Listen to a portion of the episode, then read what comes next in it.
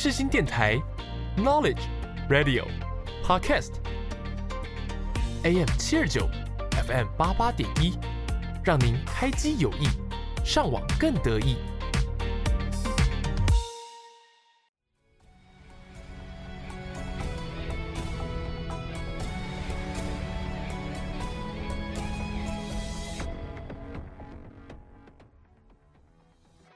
欢迎大家来到影剧历史面面观。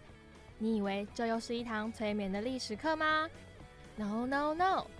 我们将会使出浑身解数，让你享受影剧，认识历史，一起发现剧中的巧思，讨论时事。就让我们开始吧。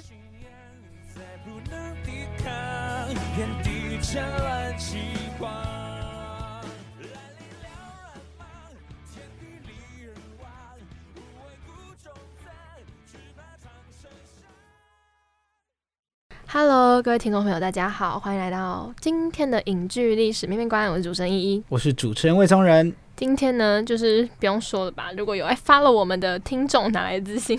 都知道我们是延续上集的大合练，然后继续来跟大家一系列的分享。然后呢，今天的分享呢，其实我们上下集是有点算连在一起的。那我们今天呢，也要分享一些古代名人的钓鱼事迹，还有古代人怎么钓鱼，然后还有关于姜太公的一些有趣事情。对，那话不多说，就让我们开始吧。进入到下个单元，有够厉害，有够厉害，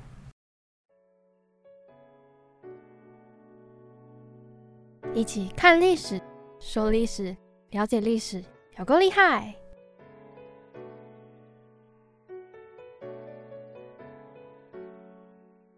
！Hello，各位听众朋友，大家好，欢迎来到本周的有够厉害，是是不是脑脑袋被什么打中了吗？突然失忆。好，那今天呢，我们就来跟大家闲聊一下，就古代人是怎么钓鱼的呢？那我们现在的人是怎么钓鱼的呢？魏宗仁，现在人怎么钓鱼？用钩子跟钓竿钓鱼啊？你要怎么回答这个问题？难不成古代的人是用？对啊，像我们的鱼钩啊，它的材质就是金属，对不对？嗯。然后我们的鱼饵呢，嗯，也是可能是。你还有看过有人用蚯蚓的吗？我不知道，完全不知道啊啊！这这这一一点都不专业，就要跟大家讲以前跟现在的差别。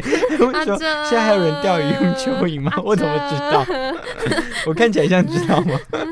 好啦，我好像看过鱼饵，就是拿那种死掉的虫吗？不是要拿活的虫比较容易钓到？你说蚯蚓吗？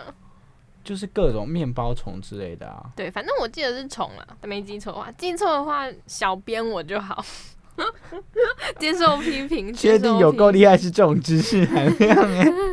但古代应该是正确的，因为就是哎，好丢脸哦！我基隆人哎啊，丢脸丢的啊这，大家自己，而且一还住在和平岛，我就不说了啊这，而且我还经常看别人钓鱼，可是我要跟大家分享。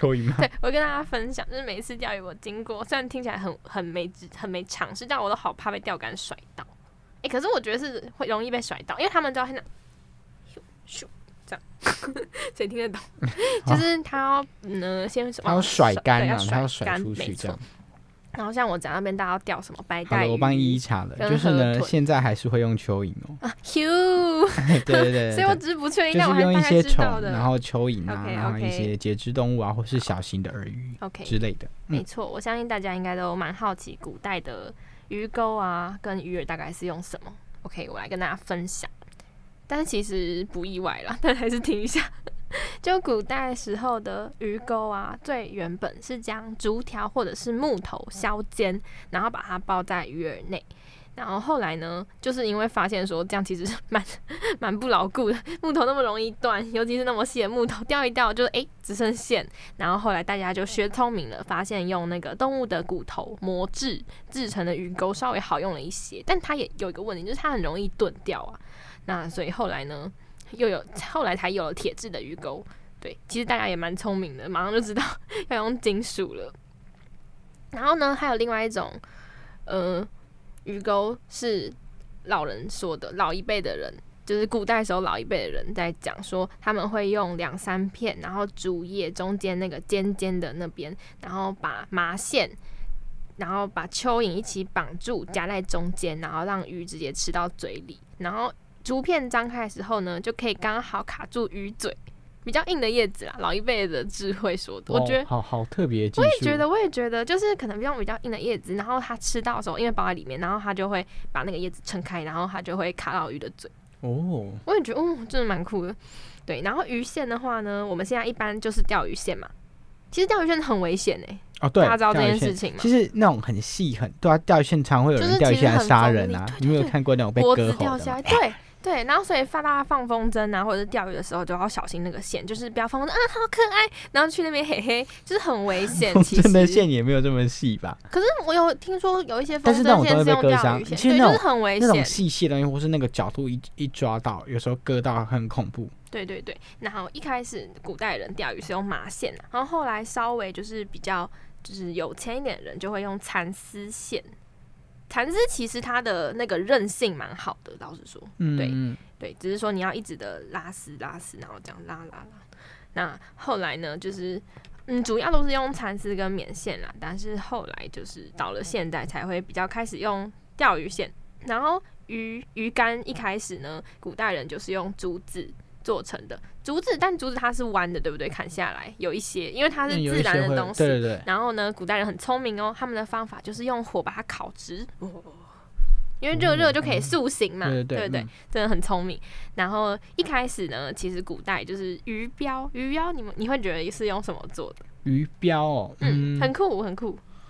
用什么做的？不知道哎。一开始没有，但后来大家就是发现鱼标有多好用以后，大家要用鹅毛。鹅毛，鹅毛，对对对对对，我就觉得哇，我真的是很聪明，对，然后古代人真的是那个智慧非常的厉害，没错没错，对，然后我们刚刚讲完了钓鱼的方法，对，就是古代人的智慧，以后呢，我们就要来分享一些古代的垂钓高手啦。虽然魏宗仁他上次有分享一些，但我觉得我今天还可以补充说明一些，好，应该不止一些，是好多。好多。你刚刚讲到白居易吗？没有吧？看你有没有认真听啊！我记得是没有，没有，没有，没有，没有，没有，没有。因为我觉得，我觉得白居易他也是一个我蛮喜欢的诗人。虽然我背不出他的诗，哈哈，但我记得我以前就是高中的时候，就是大家都在说最喜欢哪个文人，然后我自己最喜欢是白居易，哈哈。但是我忘记了，我以后可能会再复习回来再跟大家分享。那他也是一个很爱钓鱼的人，然后他也是被。有被折贬的官嘛，所以呢，我觉得通常 那些被折扁的人好像都会特别喜欢钓鱼呢，因为被贬谪的那些。对对对对对，然后因为钓鱼就是有一些姜太公的那个意思，好是什么意思呢？我们等等放到最后再讲。然后还有杜甫啊，杜甫也是一个很爱钓鱼的人哦。对，然后我觉得我最喜欢看的都是以前杜甫，就是他跟他老婆的故事。对他好多诗都会写到他跟他老婆，我就觉得啊，这不是啊，这是 哇哦。对，我就觉得是一个很浪漫，可是又会兼顾生活的人啦。嗯哼，对。然后柳宗元，然后这一句我一定要跟大家分享，我相信大家都一定有听过。柳宗元呢，他也是一个蛮喜欢钓鱼的人。我们从以前我们学过那首诗，就可以很清楚的感觉到，那就是“千山鸟飞绝，万景人踪灭，孤舟蓑笠翁”。有没有念错吧？独钓寒江雪，我真的好，我应该没念错。OK OK，好。好，然后反正就是这一句，我那时候读到的时候，我就觉得哇，我 amazing，就是怎样孤独的人，然后可以写出这样的诗，就是。天，对啊，就是他们真是我们的世界瑰宝，还有他们出生了，不然如果世界上只留下我这样 level 人，可能每天都啊这 什么，这是什么钓鱼吗？啊这 吃饭啊这 钓鱼，感觉一就会疯狂尖叫。对对对，对对，就是感谢世界上有他们，然后还有陆游，陆游呢也是一个非常有名的南宋大诗人，那他也就是非常沉迷于垂钓，然后他还会就是。自称自己是无名渔夫，蛮有趣的。然后他已经沉迷到想要当渔夫。好，他他真的很可爱。然后苏东坡刚有讲吗？没有吧？有吗？你觉得呢？没有吧？我们就是在考验一有没有认真听上一节。我觉得我没有。我跟你讲，大家，我觉得我都有认真听，但我真的有点近晕脑。我觉得我短期记忆不行，长期记忆勉强可以。对。有啦有啦，哎，不是啊，没有啦。好用，你很烦哎。好，那就是东坡这个人，大家也知道，就是他就是非常会生活，然后吃的他也自己很爱，所以钓鱼这种事情当然也不能少他一份啦。他也有就是跟大家说要怎么烹煮鱼，什么慢着火少着水，然后就是他东坡鱼就是也是传统美味的象征，对。然后那再来就是姜太公了嘛，好，差不多了。对，然后接下来就是姜太公，我的压轴，哦没错没错。然后姜太公呢，就是其实呃那时候大家有争论说，就这件事情到底是真的还是假的。但是依据史书上记载来看，应该是偏向真的，只是后来有点把它妖魔化，就是什么妖魔化，也不是妖魔化，就是有点过度琢 嗯，磨。对过度煮 煮哦，就是把它比较夸饰一点对对对，就什么三天三夜啊，然后就是气到不行啊，然后然后就是对，然后很有心机，好像很有心机，好很有心机是有一点。然后其实那姜太公钓鱼大家都知道嘛，但它真正的意义是什么呢？它真正的意义呢，其实就是嗯，显现出那些比较。嗯，没有受到重用的文人怀才不遇的一个心境，然后想要就是暗示他们其实是有雄心抱负的，然后希望有人拿来赏识他们。对，嗯，然后现在其实我们在庙宇啊或者是什么也会抽到签，就是姜太公垂钓。对，然后为什么就是有时候庙宇我们会用这种签来，就是做就是这种以前古人故事来做签呢？因为其实诗诗签很多都是从一些易经啊或者是什么，然后反正是类类很难的那种。嗯，古文很文言文的梳理出来的，所以大家那时候怕老百姓们看不懂，所以很多时候就会拿这种以前古人的故事来包装，这样就是很比较简单易懂。然后呢，如果你今天呢在庙里拜拜抽到这支签，会发生什么事情呢？你觉得好还是不好？你如果你今天在庙里抽中这支签，看你要求什么，无论好，我们先大概说姻缘或者是事业。你说抽签这件事情好还是不好？不是抽到姜太公这支签，如果你今天去拜拜的话。抽到姜太公这支签，好吧，其实是中下哦。哦，对，因为他的意思就是说，你的时机还没到，你凡事需要等待。他的内容怎么描述啊？你说姜太公的那支签，其实他要看他的故事是怎么讲。对，我记得他就是其实他的有一个主，其实我记得都会有一个主轴，就是会有四句啊，然后讲他一个故事啊。这娃一被考倒了，你有去医院里面抽过签吗？有啊，可是我不会记时签，你觉得我记得起来？没有，他通常都会是几句话，然后是一个诗句，因为因为有时候你要看他整个那个情境，你才可以才会把才可以知道说他讲的是好还是不好。看一下哦，居然现在。这个吧，给你看，看一下。但是它就是有一个主句，不是吗？它就是有一个主句吗？看对不对？晚景遇文王，日下警示休相问，劝君且守待运通。就是它的有一个这样有不好吗？没有，你听我讲，啊它的主句就是姜太公嘛，对吧？对。然后所以他的意思是说，你凡事需要等待，就是你要等待机会，然后你现在可能还不会那么好。我哦，我看一下哦。嗯，就我觉得也不能说到不好的签。他的他的是属于什么？是凶还是吉啊？我记得是中下。中下是所以是中级吧？中级哦，中级也没有不好，中级蛮不错的啊，还有小吉哎。就是没有到没有啊，不是我的意思说，就是没有到很大好啊。嗯，对，他就因为他就是意思就是说，你还可能有些东西你还需要。就等于说，就你需要等待，时机还没到，你还要再暗暗暗自努力一下。但是他也就是鼓励你说，你在等待，他就会有结果。但我的意思是说，就是抽到人不要说文王要来了，并没有。就是无论像呃，你月老庙，你抽到这支签，其实也可能等于说你还没有想好自己想要什么。哎，其实太公的签不止一支哎。哦，真的很多支哦。对啊，有很蛮多支的。啊这。但是我记我我看就是，嗯，大家说比较多是等待的意思啦，但也不会到凶这样，只是说就是因为为什么是这样？因为其实姜太公啊，大家知道姜太公这个人，嗯，他一路到了六十几岁才开始就是大器晚成类型，对，所以他其实呃呃，如果大家有去看过可能《封神榜》之类的故事，讲到讲到姜子牙，其实你可以知道他在早期是有一些些可能，比方说。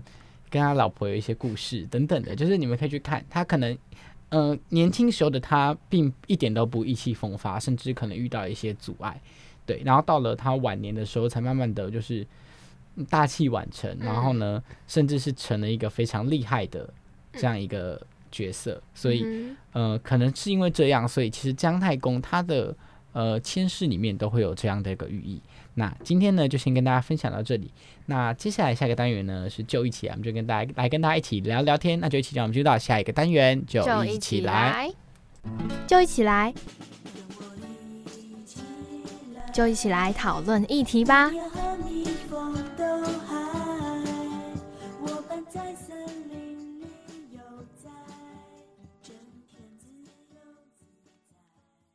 Hello，大家好，欢迎来到本次的就一起来。那本次就一起来呢，我们就要聊聊我们对于年少成名跟大器晚成的想法。差好，多那就有一一开始。OK，我自己嘛，现在要二选一吗？也没有吧，我觉得可以各聊一聊看法，或者是你知道一些人啊，或者是事情啊，就是像刚刚讲的嘛，姜太公他就是一个大器晚成类型，但是我觉得，嗯，其实我觉得有时候大器晚成跟年少成名不是个人可以选择的，也不代表他们，也不代表他们，也不代表他们有怎么说。实力上的悬殊吗？我觉得更多的是一个机会跟契机，跟这种很玄学的命运嘛。对，嗯因为我觉得我相信姜太公的智慧就是不会比就是他们那时候的其他人少，但是我觉得他就是缺乏一个等待机会。但我觉得世界上没有白走的路啦。我自己觉得像姜太公他那样，就是上天一定是有他的原因，就可能让他有更多的精力，让他就是学习到更多的知识，跟就是让他了解更多的东西，然后所以我觉得才会让他大器晚成这样。但年少成名，我觉得也没有到很贬义的意思。我觉得更多的是说他在他黄金岁月那个时候就有了名气跟一些就是声望，可是我觉得这个不好，更多的可能是个人的隐私那那方面吧，或者是会被放大检视，就是你你的放大检视会随着你的后半生一直，就是你你如果自己本身维持好好，当然不会有事情，但如果你只要可能一不小心，然后很容易就是会跌落神坛。对，而且我觉得年少成名还有一件事情是，你要怎么让自己的这条路走得远。继续维持这样。走得远是，我觉得是一件蛮重要的事情。那为什么有些时候我们可能对于那些呃年少成名会有一点点的偏见，那是因为其实可能有一些的呃，他们太早或是太年轻的时候收获了太多太多的名利，嗯对，然后太多的这个无论是金钱，无论是名声，那可能在还没有很成熟的价值观之前，可能会嗯。导致他们拿着这些东西去享受一些呃不应该的东西，比方说呃吸毒嗯。等等之类的这种我们说有点误入歧途的感觉。所以其实嗯、有些像以以往呃有一些童星，他们就会面临。这样的一个状况，那当然还有还是有很多童星，他们一路上面都非常的洁身自爱对对对，非常的呃稳定的发展，所以他其实就是，我觉得他真的就是看人，就是每个人在遇到你，当你一下子收获了很多很多的名利名声之后，你怎么样子去看待这件事情？你呃怎么样去呃处理？怎么样去面对这样的状况？对，那所以我觉得无论是嗯年少成名或是大器晚成，它其实都有它的好处在。嗯，因为大器晚成是你可能很稳稳扎稳打，就是因为你沉嗯淀了很多的嗯时间，那前面的前半生可能都是你的沉淀，或是因为你看过了太多，你经历了太多，你会更珍惜你现在所能拥有的。对，就是因为你现在拥有的可能是你前半生呃都没有的，可是因为你有足够的阅历跟呃足够的沉淀，你可以去好好的享受、去珍惜你现在可以拥有的这样的一个，无论是名声，无论是金钱，无论是什么样的关系，或是自我成就，我觉得都是一样。所以其实现在也有很多呃，我觉得不是说大器晚成啊，而是说嗯、年龄不是一个限制。嗯嗯，现在有很多的影集、很多的电影开始在拍一些老年人追梦，就是呃，无论是大家知道这很有名的骑士啊，老老年人的歧视啊，嗯或是呃这个。我说的歧视骑机车那个歧视哦，不是 不被，歧视对不，是被歧视那个歧视，还有那个呃，之前韩剧那有一个阿公跑去跳，诶，是芭蕾舞吧？如果我记错吗？跑去学跳舞，对，所以就是有很多这样的一个故事。简单来说，就是你的人生发展过程中有很多很多不同的阶段。那无论是呃这个青年的时候就意气风发，或是你老年的才大器晚成，我觉得它都有它的价值跟好处在。啊，我觉得反正就是一句话，人生没有白走的路啦，嗯嗯嗯，对，都有他各自的安排。嗯没错。那呢，今天就一起来呢聊的比较短，对，就先跟大家聊到这里。那呢，我们呃下个礼拜呢要来跟大家介绍的这部电影，先来跟大家预告一下。嗯它呢是一部对，我们的最后一个的压轴，对，最后一。集了，最后一哎、集。对我还不知道影片。好，我现在一起跟观众朋友来听。然后呢，先我们先留点悬疑的部分啊，就是呢，是它是一部日本电影啊，它是一部日本电影。好，那呢，我们就等这个曲曲独行的歌听完，我们再来跟大家讲下一拜来跟大家讲什么电影吧我真。的是好，那就让我们一起进入到下一个单元——曲曲独独行。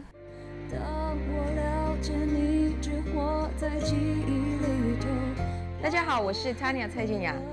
甚至原谅你。现在收听的是世新广播电台。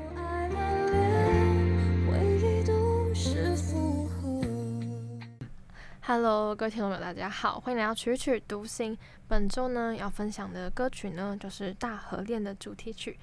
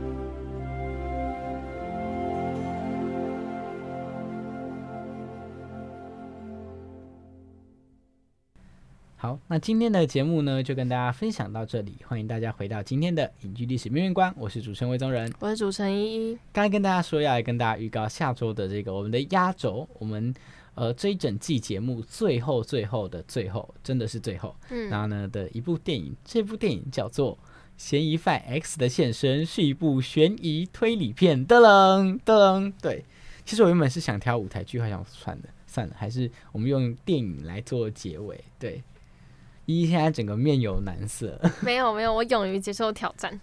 对好的，那呢，我们就一起期待下周的节目内容，就跟各位听众朋友说再见，说拜拜啦，拜拜。拜拜。